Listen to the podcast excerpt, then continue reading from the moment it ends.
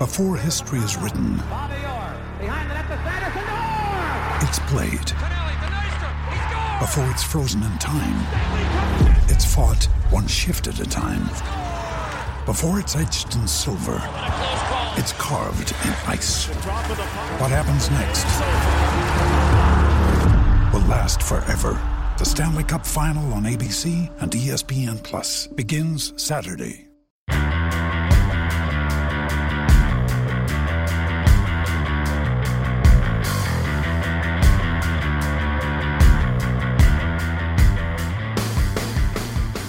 Hello and welcome to the Record Rangers podcast. I'm Jonny McFarlane. Today I'm joined once again by Scott McDermott. Apologies for the lack of podcasts in the last few, well, I think a couple of weeks, isn't it, really? Um, no, we weren't hiding after the Rangers uh, Celtic Cup final, uh, avoiding the difficult questions. No, no, no. We were uh, struggling to get together through a variety of issues, including um, holidays and things like that. But we're back now set to talk about Rangers clash with Hibs on the back of their 2 0 win at Fir Park on Sunday. Celtic, of course, got one last night, 2 0 win at Tynecastle. Thought they were pretty ruthless in that when they were not the better team in the game, Yeah. they scored from their first chance. And then when they were still not the better team in the game, they scored a second goal and just kind of put it to bed before Hearts really even had a chance to lay a glove on them. Yeah, and the, and the difference was compared to the Rangers game at Tynecastle, Jonny, when Rangers were under a bit of pressure for Hearts, when Hearts had a good spell in the game, they scored, uh, and Rangers couldn't no couldn't really deal with that. Even the second half of that game, no, when Hearts had a spell, Rangers toiled a wee bit, whereas Celtic were able to, no, a bit like they did in the in the League Cup final when Rangers were, were all over them. No, somehow managed to, to hang on in there and, and get through it, and then as you say at the other end of the pitch, their quality, uh, their quality told with, with Christie's finish. So that puts Rangers under a bit of pressure going into this game against Hibs. Neil Lennon obviously tried to crank up that by Yep. talking about it after the game. Is there also a case, if you're Steven Gerrard, you're looking at that and you're thinking, that means he's bothered. That means he's thinking about us because that he would try and play those mind games Well, means that he is looking at Rangers as a serious threat. Oh, I, I was going to say what it means is that Neil Lennon knows that uh, he's in a serious title race, and he knows that Rangers are a Rangers are a proper team. I mean, if he needed any more proof of that, then the, the, the League Cup final would have would have given them it. No, the way Rangers played in that game, the way they dominated, uh, obviously for large large spells of it, and we all know, no, they should have no, they should have taken it to, to extra time at least. Uh, everybody knows that. So Neil Lennon undoubtedly knows that there's a there's a title race. We, we've asked him about it a couple of times after uh, after games on a Saturday. He, he no, he knows there's a challenge there, unlike what Celtic have experienced for a for a long time. Um, and I'm not surprised he's playing, you know, try to play a wee bit of mind games. You would if you're if you're five in front, you know, you've played first, you know you're going to get into the winter break, having played a game more. Um, I, I I don't blame him for cranking up the pressure on on Steven Gerrard, and it's up to Rangers. Uh, it's up to Rangers to respond now. Let's touch on Hibs, Scott, because uh, Rangers obviously thrashed them. I think it was 6 1 at Ibrox in the first game. Um, Yeah. A game memorable, Scott, for that Scott Allan pass. That's right, of course. Highlight last season. That was the that was the big moment from that game. Not the six one result, Scott Allan pass. Um, and I, I'm as guilty as anyone else for, for, for that. So mea culpa and all that. Right. So listen though, Hibs are not that that they were under Paul Heckingbottom. They've improved under Jack Ross. Yep. They may not quite have delivered the level of consistency that they had under Neil Lennon when they were doing well, but there's more consistency, there's more stability about Hibs now. It's going to be a much more difficult game. It's at Easter Road. How do you see it happening? Have you have you seen Hibs under Jack Ross yet? Um, have I seen them live? I don't think I've seen them live, Jonny. Just just the highlights. But I mean, I've spoken to Jack Ross. Uh, spoke to him last week, and there has been he's brought a kind of calmness, uh, a stability um, that that wasn't there before he came in. He's I wouldn't say he stumbled across the formation. That the formation that was used by Eddie May in his one game, uh, an interim charge up at St Johnstone, Jack Ross is pretty much stuck with that. Although he said, no, when he got the job and looked at the makeup and the profile he had squad, that was one of the kind of systems that uh, that kind of appealed to him. So he's just kept that going. He's just kept it ticking along. He's maybe made one or two wee changes just just to tinker with it. Um, no results haven't been perfect, but uh, performances have been going with two up front has made a big difference. He's getting a tune out of Florian Kamberi again, which which Paul Heckingbottom wasn't. Um, I know we joked about it, but he's also you know, he seems to be getting the best out of Scott Allan.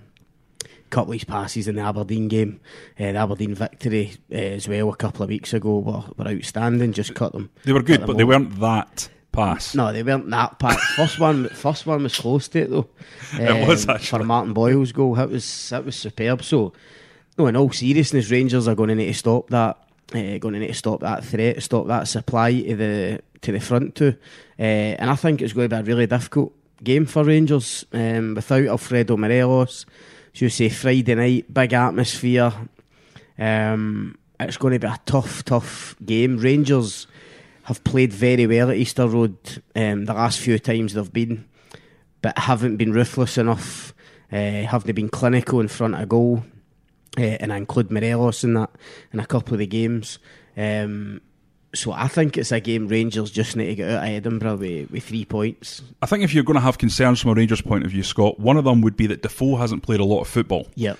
And when Rangers were actually um, rotating the two strikers, there was a sense that they knew how to play with Defoe and they knew how to play with Morelos, and they interchanged quite well. You need to get players around Defoe to make sure he's getting the service, whereas with Morelos, you can play up kind of hopeful balls, and he's so good Yeah. that he'll pull something out of the bag for you. You can't do oh, that with Defoe. Hundred percent. Two Now- dif- two totally different types of players. You need to change.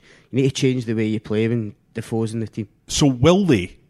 Because we've seen it happen occasionally where if they've not played for with, with Defoe for a while, sometimes they, they, they take a while to get back into Yeah. that interchange, fast movement up front, getting players forward around them. Oh. Because they're so used to, you know, you knock it long, Alfie will hold it up, he'll bring others into play, he'll knock it past the defender, he'll he'll he'll move the ball forward at a pace.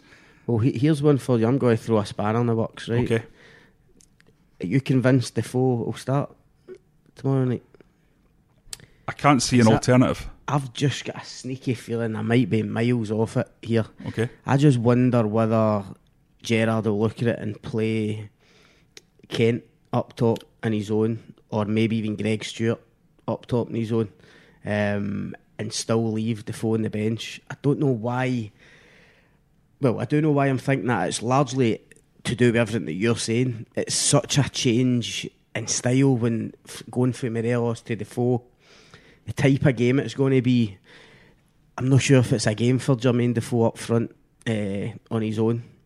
Um, as I say, I, I might be totally wrong. The logical thing would be as soon as Morelos is out, of course, the Defoe comes in. He's the backup striker. No, we all know what his finishing's like. Um, I've just got a sneaky feeling. Um, I seen a clip today for Steven Gerrard's broadcast press conference when he was asked about Defoe coming in, and he didn't no fully commit to the fact that it would just be uh, a given that, that Defoe was coming in. Um, and you're right, I mean, they're still, they're, they're kind of short of options in terms of an out and out striker. Um, but Kent could play up there and cause Hibs a lot of problems. That'd be a Um, massive call though. If it goes wrong, then the the blame Yeah, will but- fall but- on Steven Gerrard making that tactical yeah, move. it would. But I mean, if it goes wrong, you still get Defoe to come on after after an hour or so. Do you know what I mean? Um, so as I say, listen, it was just to throw a cat among the pigeons. I, I, I'm no hundred percent. Uh, Defoe will start, but get back to the original point. They will need to change their game because you're right. You can't. You just can't put a ball up down the uh, up to a channel for for Defoe to run into the same way as uh, the same way as Morelos does. The way he fights off defenders and holds it up and brings others into play. You need to get people, as you say, you need to get people around Defoe, you know, around about the box. It's wee one twos. It's little balls in behind. Um, so they will need to change their style, and that's going to be a challenge for them tomorrow night. Scott, I'm going to get tactical with you.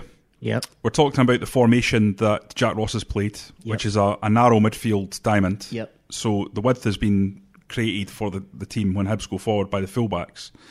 Now, given Rangers play quite a narrow formation and they want the, the, the attacking width to come from the fullbacks, will there be a temptation for Gerrard to say to whoever's playing on the wings, well, these sort of right 10, left 10, I think as he calls it in, in press conferences, to actually move them back out to the wings and say, right, we're going to try and stretch this Hibs team? Because that's how you normally beat a diamond. Yep. You stretch it with width. I think certainly if we take for granted that, that Defoe does start, that will mean Kent is on, on the left uh, the left flank. So I think you're right. At the start of the game, I would be telling Kent to hug the touchline and stay as wide as he possibly can. Because I thought maybe we'd go Kent and Ojo and say, right, let's stretch this. He might. I mean, I, still, I think if Defoe does start, he'll probably still go with Kent and Aribo on either side. Now, Aribo, you can't really tell to hug the touchline because no. it's just not his game. Naturally, he's going to come in and, and, play. But with Kent, you can say to him, and I've found Ryan Kent a wee bit frustrating at times this season when I've looked at a game and thought that there was a chance to uh, a chance to really use, no Rangers to use the width of the, of the pitch. No, in in a situation like you would want Kent to stay out wide, but he, he constantly wants to drive in field. He wants to get on the ball more. I think he's told to do that though. Yeah, I I, I think well, I think he is, but I also think he feels. I mean, Gary McAllister touched on that a wee bit last week. I think Kent feels, you know, because he's the big signing, he's the seven million pound man. You know, there's a lot, kind of a lot of weight on his shoulders. I think he feels responsibility to come in and get more involved, and that's good. You know, you want to see players, you know, showing a bit of taking a bit of responsibility. Yeah. Um, but there has been games where I think Gerrard and certainly the Rangers fans would have been crying out for Kent just to stay stay wide and go and beat the fullback. And I think you're right you're playing against the diamond in midfield, there's going to be a chance for you to exploit the the wide areas if you can get kind of overloads in those in, in, in that department. And in that sense, certainly at the start of the game, you would want Kent to, to stay wide.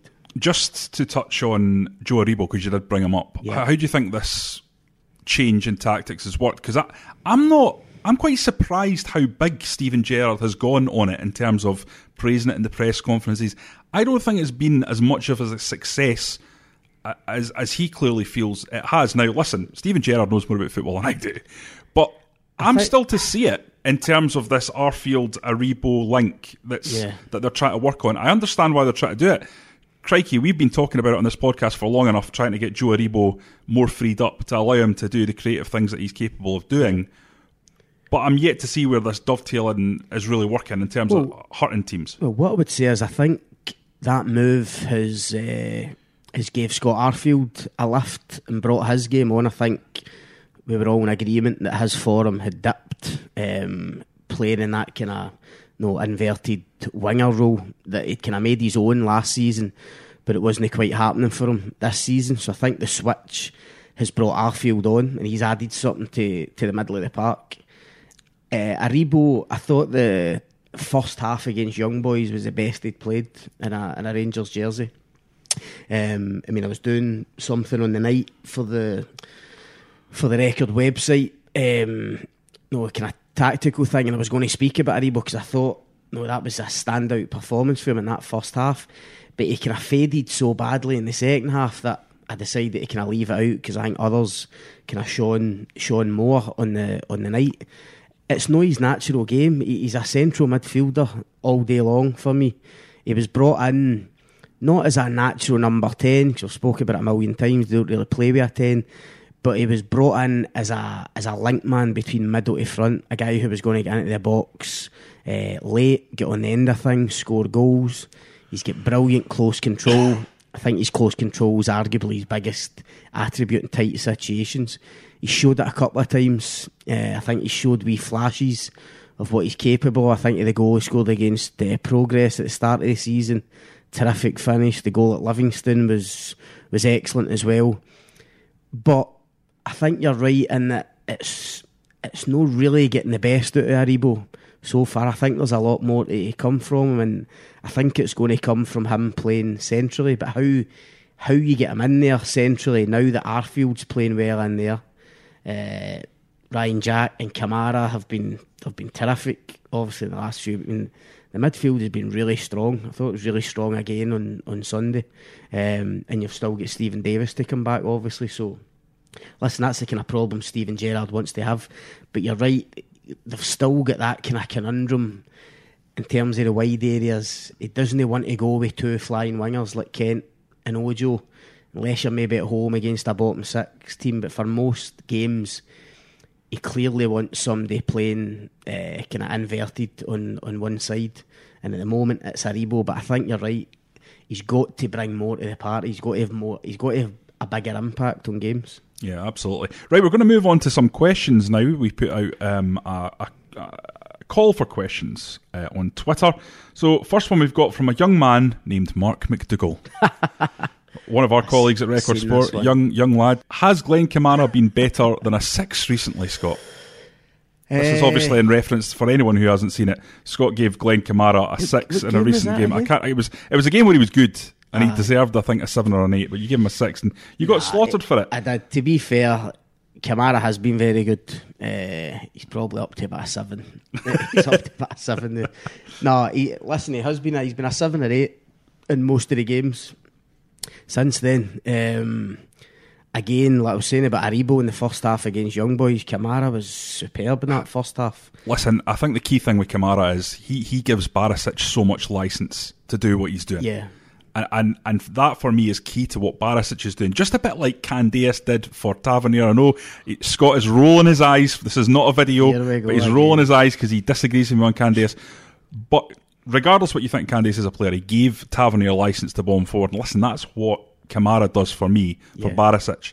He he drops in brilliantly and covers that space and allows Barisic the, the freedom to say, I don't need to rush back Yeah. because I've got this guy here who'll cover me. I agree with that, and he has he does cover Barisic a lot. I mean, if I was being hypercritical of Kamara, I'd maybe like to see him just because he's playing in one of the, the one of the advanced midfield roles. I'd maybe like to see him doing a wee bit more further up the pitch. I know I know he is covering for Barisic, and it's the same way with Ryan Jack on the other side if it's uh, Tavernier bombing up, but. I think back to you think of the think the Scott Arfield goal against Celtic at Ibrox. Kamara was in that position. He plays the ball, the Defoe dummies, and Arfield goes in and Yeah. goes in and scores. I'd like to see a wee bit more of that for Kamara, just because I think he's capable. I think he's capable in the final third of coming up with no passes, no defence splitting passes. But you're right. I mean, the last few months, he's probably done the other side of the game really well. No tracking back, tackling, covering for the, the fullback and others. Um, I- and I- li- listen, he had a, he had a kind of ropey start to the season. Kamara, and people wondered whether he was actually going to kick on and be the player they thought he was going to be uh, towards the end of last season. But to his credit, he's come back and he's uh, he's pretty much playing every game now. Yeah, I think uh, we saw in that the goal that you mentioned where he robbed Scott Brown of the ball. Um, I think in this, the second goal in the 2 0 1 at Ibrox, the muscularity that he has, the power and physicality that he has, because he knocked Scott Brown out of the way, and Scott, Yeah. you know Scott Brown is a, is a powerful player as well. And, and I think that's what he's brought to his game this season in the defensive aspects. But he's obviously very good at, at carrying the ball, holding the ball, rarely gives Yeah. it away. But I think he's been a very, very good player. Now, moving on to another midfielder, Scott, this is where you come into your own. Now, it's Andrew Burns, and he said, interested to hear any insight on Andy King. Admittedly, a tough midfield to break into, but still had some hopes he would have had a role this season. It's looking very unlikely now. Is he back to Leicester in January? I think there's every chance, uh, purely because he's just not playing any games. I mean, he can't even get in the he can't even get in the 18 man squad, um, which is surprising. Jonny, I must admit, I'm really surprised. Um, I mean, the only kind of insight I can give when I when we asked Steven Gerrard about it recently, he was quite open and honest about it. And no, to paraphrase him, he basically said that the Andy King deal wasn't one that Rangers were actually looking to do at the time, but he said the the uniqueness of the financial deal of the of, of Andy King was that they couldn't say no, and they just thought it, it was too good to turn down. Obviously, now me reading into that, that sounds to me as if Rangers aren't paying any wages or very very little of his Leicester wages. It looks as if Leicester have just said, "Look, just have him. We'll continue to pay his wage for the rest of the season." I think it's his last year, his contract. Um, so once Rangers get that deal done and it's really good for them financially, you're thinking, right, this is a guy who's played Premier League, no, he's won titles, he's a Welsh international, he's going to get in there and you know, really shake up that midfield.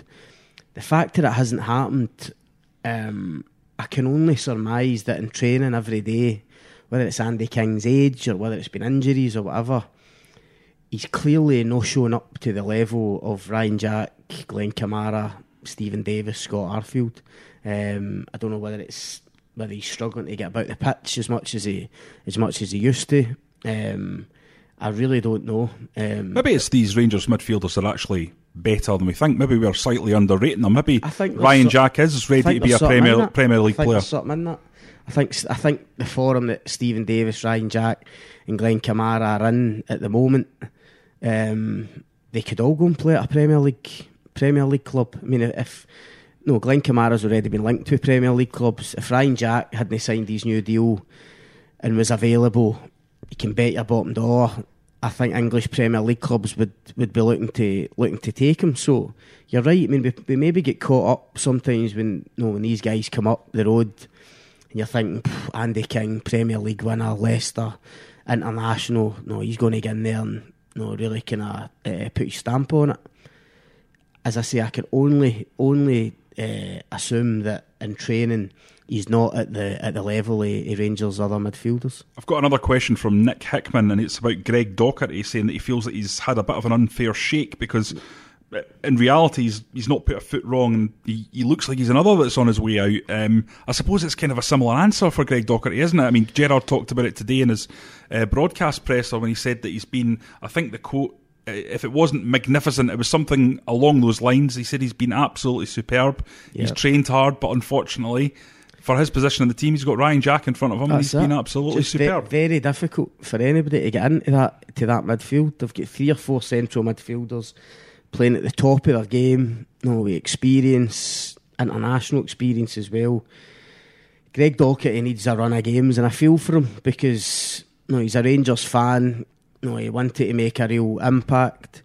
He was exemplary in his loan spell at Shrewsbury. He Did everything that, that Steven Gerrard and Rangers asked him to do he's as fit as a fiddle. I mean, talk about getting about the pitch. I mean, Greg Docherty can get about a about a football pitch, uh, no problem at all. And listen, most other uh, Scottish Premiership clubs, I think Greg Docherty would pretty much walk into their uh, would walk into their team.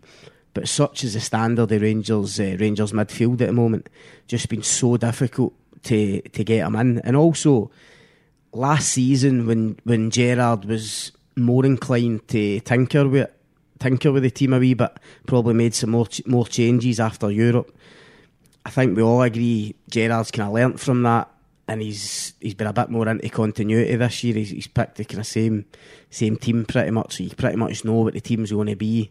So that's made it even more difficult for guys like Docherty and you know, other guys in the fringes like Jamie Murphy and that. Just very very hard for them to get in. Now, we've got a question here from Rangers Bants, and I think this comes from a lot of the discussion around Alfredo Morelos' red card. Um, obviously, it was a second yellow by the letter of the law. If you look at the IFAB rules, 100% it was a yellow card. Actually, some referees, having spoken to sources within the refereeing department at the SFA, actually think it would have been a red card. right? Um, if you look at the laws, it could be either a red or a yellow. Now, personally, I think it's a yellow because it comes down to whether or not a get it up you gesture is derisory or offensive. I would say in Scottish terms, it's more derisory. Um, but let's not go down that route of the semantics of the rules, lest I get very excited and Scott falls asleep. You love reading the the rule books. But um, at Rangers Bants says, does Alfredo Morelos get treated differently by referees in Scotland? And if so, why? I don't know. I mean, listen, I've seen this question. It's one that Rangers fans ask often. Is, is, Scott, can I, I- just I come in with something here, just before you say something? Is there a sense that any player who gets himself involved as much as Alfredo Morelos does inevitably becomes more of a target Exactly. because he becomes higher profile? We write about it more. Referees are more aware of it. It happened a lot to Paul Gascoigne back in the day. Yeah. Um, and I think it's happening now to Alfredo Morelos. I don't think they are trying to referee him differently, but I think it's an inevitability of a player who has such a high profile persona in Scotland who is involved in so many I, incidents. I totally agree. Listen, I, I can't. I just refuse to believe that refs go into games uh, thinking I'm going to get Morelos today, and I'm going to get him booked, or I'm going to get a red card. I mean, it, seriously, if we think that, no, we'd be as well just packing up and, and chucking it. Do you know what I mean? Yeah.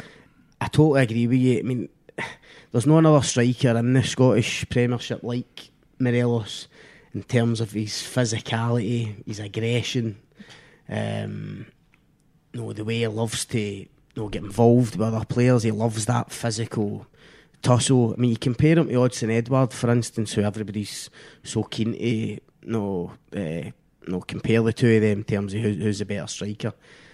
But I mean, Edouard very rarely gets involved in anything physical. Do you know what I mean? He's he he'll come off the play. He'll try and link up. Uh, I think he's probably. I would argue his movements maybe a wee bit better than Morelos in the box where he gets away from people. Morelos wants to get into battles and fights with people, and that's part of his strength. That's why he's so he's so good because he loves that side of the game. But you're right. If if you're going to be like that, and no, let's be honest, he has got a his discipline's improved massively this year. But in terms of Morelos' demeanour, he has he does still have that know, kind of angry side to him on the when he's on the part. He wants to get involved with everything. He wants to argue about everything. And listen, as a Rangers fan, you should love that because that's what you should want for your your players. No, that are so passionate, so determined. They've got that desire to win every tackle, win every header. That's what Morelos is like. But unfortunately, no, as a result of that, he's going to pick up cards. And I don't think, I think Morelos deserves huge credit for how he's turned round the, the discipline side of the game. I mean, you're talking about him being spoke about, um, in the media and stuff. 99% of the stuff this season has been about his goals and about how good he's been, and that's the way it should be. Um, so he deserves massive credit for that. But even still, when you've got a guy like him, you know, young, hungry, physical, and he's what to win games, what to win trophies, you're going to get you're going to get incidents and, and a few flashpoints. Where, where do you sit on the yellow card itself, Scott? Should that be a yellow card? The second one, Yeah, I mean, we know it's the rule, but should it be a rule?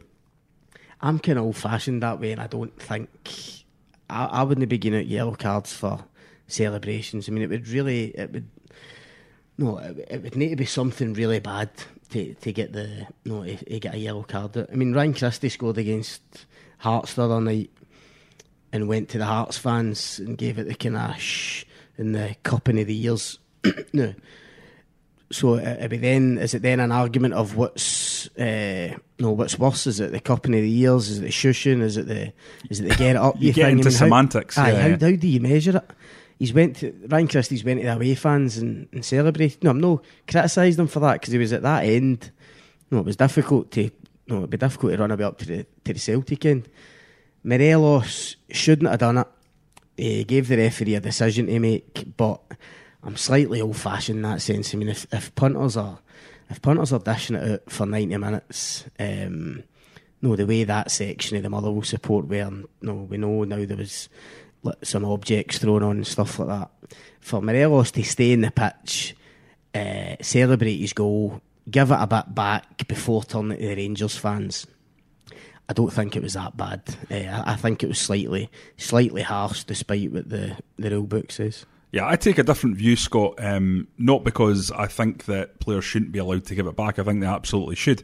I just think we're not mature enough as a as a group of football supporters in this country to, to cope with it. Because you saw what happened when Morelos did that. He was get a hot cup of Bovril thrown at him. I mean, that could actually seriously harm a player. And uh, ultimately, you know, if it's not Bovril, it's been things like lighters and coins that have rained down. People just, you know, they they get too het up over Yeah. football, and, and un until that ceases, unfortunately, I just think you have to say, look, just don't get involved with the crowd, celebrate with your own fans, and that is difficult in away grounds, where, as you say, like Ryan Christie last night, it's Yeah. complete opposite end. But I can see why the rule is there. However, I do agree with you. It, it's never great to see a player yellow carded, and especially sent off for something like that, because it does feel like, well, And the players It's a bit know. daft. The players know. I mean, the players know that they're running a risk by going to the away fans. So there, there's no, there's no really an excuse. I mean, uh, you hope at times like that. No, the referee does show a wee bit of common sense and think, just as we're saying, no, the players. No, the player's been getting it for 90 minutes. He's gave a wee bit back. Let's just get on with it. But ultimately, the players know they're running as soon as they go to the away fans to celebrate, they're running the risk of a, a yellow card. And the thing is, it does actually happen quite often, whether it's in Scottish football or English football, but it's not. But it's normally the first yellow card, and nobody ever talks about it. I mean, the guy scores a goal, shut off, or runs to the away fans, gets a yellow card, and everybody just gets. I mean, it never gets mentioned again. But it it gets mentioned when it's the second yellow that obviously results in a red, and that's why no, Morelos will probably look back on it and think he shouldn't have, shouldn't have bothered. Yep. Uh, final question, Scott, that we can get through today, given the time that we have, but it's an important one. It's from Barisic's left peg. What's Scott McDermott's Christmas wish? Christmas wish. God, that's tough. I think, I think you want a title race going right down to the wire this year. Uh, I think Scottish football needs it. Um, I think people sense that it's that it's going to happen, um, but Rangers have obviously still got a bit of, a bit of work to do. Um, but I think there's been a lot of positives in terms of Scottish football since Steven Gerrard's come in. Uh, I think the old Firm League Cup final helped with that. You looked at uh, you know, social media and stuff after that game, seen a lot of people in England and abroad commenting on it, know how good a game it was the kind of spirit it was played in as well in terrible conditions. Uh, a really good advert for Scottish football, and I think if we can get into after the break, if if Rangers, no, if Rangers win their games and are really close to Celtic, if there's just a couple of points in it, we're going to be in for some some second half of the season. And I think, as I say, we get used to it for a while. No, going back, no, nearly a decade now. It seems doesn't seem that long ago when know, both of these clubs were fighting out right to the last the last day. No, for a multitude of reasons, uh, we've no we've no had that recently. Um, but I think it'd be a massive shot in the arm if uh, if we could have a proper proper title race. It's very egalitarian of you making a wish about Scottish football when you exactly. could have just said something like, just I, hope, I hope I wish I win the lottery, which would be mine. Nah, that's just the kind of guy I'm. um, if I was to if I was to have a Rangers Christmas wish, Scott. Yeah. Um, I think what Rangers need to do in January is obviously to get some players out the squad. That's been reported, I think, today by Scott Burns in the Daily Record. The players that are, are going to be moved on, uh, or, or, certainly going, going to, to, try, try to be on. moved on. But I think if, if, if you had a Rangers Christmas wish to see Rangers improve, I think it would be a player who can come in and have the kind of impact Ryan Kent has had on the left on the right. Yeah. To give you that attacking option. Not necessarily start every game because you've got Aribo that can play in there, you've got Arfield that can play in there, and in certain games you need that solidity. But I think someone who you can say, I'll stick them in and I know they'll cause problems. Yeah. I think the difference at the moment between Rangers and Celtic is Celtic's quality in the final third. I think Rangers still need to find that. I tend to agree. I mean, listen, you can never have too many game changers in your squad, and Rangers maybe just lack one of them. You're probably right. I mean, let's not beat about the bush. I don't think Sheyi Ojo uh, or Brandon Barker have been good enough so far. I mean, you're talking about bringing somebody in the right when you've already got these wide players there, know these guys that can play there. But ultimately, I don't think they've been good enough. Uh, Ojo I was willing to give a chance to. I think he's got you know, he's got real attributes. I thought he was going to come up with with big moments, but he's only had one against Feyenoord, and you know, over the piece he's been pretty disappointing uh, since then. Uh, Brandon Barker hasn't had as much game time as Ojo, but again, I'm struggling to see him making any kind of real impact. Uh, I'd much rather see Greg Stewart get more of a chance on the on the right hand side. Um, well, but, in terms of the numbers, I mean, it's a complete difference. Greg yeah. Stewart's numbers are terrific for yeah, what he's played. Yeah. But you're right. I think whether it's on the right or just just in the attacking third, uh, somebody else. I think Gerrard will probably look just to see if there is someone out there. Um, that he could bring in in January, even if it was a short term. Well, well I would give you a, a kind of um, comparison from across the city. An Elyounoussi type, yeah. someone who you could never normally afford in yeah. the in the, the normal run of things, yeah. but who's available for six months to come in to get football, if they could get someone like that who Yeah. could just come in and just add that quality, I think it'd make all the difference. Yeah, no, I agree. I mean, difficult to find. That January's a difficult, a difficult window, anyways. You know, um, and I think Rangers will be careful. I don't think you'll want to make too many changes, even if there is three or four that might drop out. Uh, I don't expect, no, irrespective of who goes out, I don't expect any more than one signing to come in for Rangers in January. And I think you're right. I think that might be the one, just an attacking option. Um, they might even look at somebody that can play wide or centrally. No, just in case, like we were talking about earlier with Defoe, maybe it's a game that doesn't suit him, or maybe somebody with a wee bit more presence up there if Morelos is, is out. No, they might just want to be top heavy in that department. If no, we're talking about a serious title running. If Rangers are going to do that, no, the difference makers are at, are at that end of the pitch. Um, and Gerrard will want as many of them as he can get into the get into the running. Okay, Scott, we're going to call it a day there. We shall be back next week. We shall be a lot more regular going forward. Um, fingers crossed. Um, if you want to get in touch with us to discuss anything we've touched on today, you can get Scott at Scott McDermott8 or myself at Jonny R. McFarlane. If you enjoy the podcast, please go on to iTunes and give us a five star review, as this helps us get to as many people as possible. Um, until next time, thanks for listening.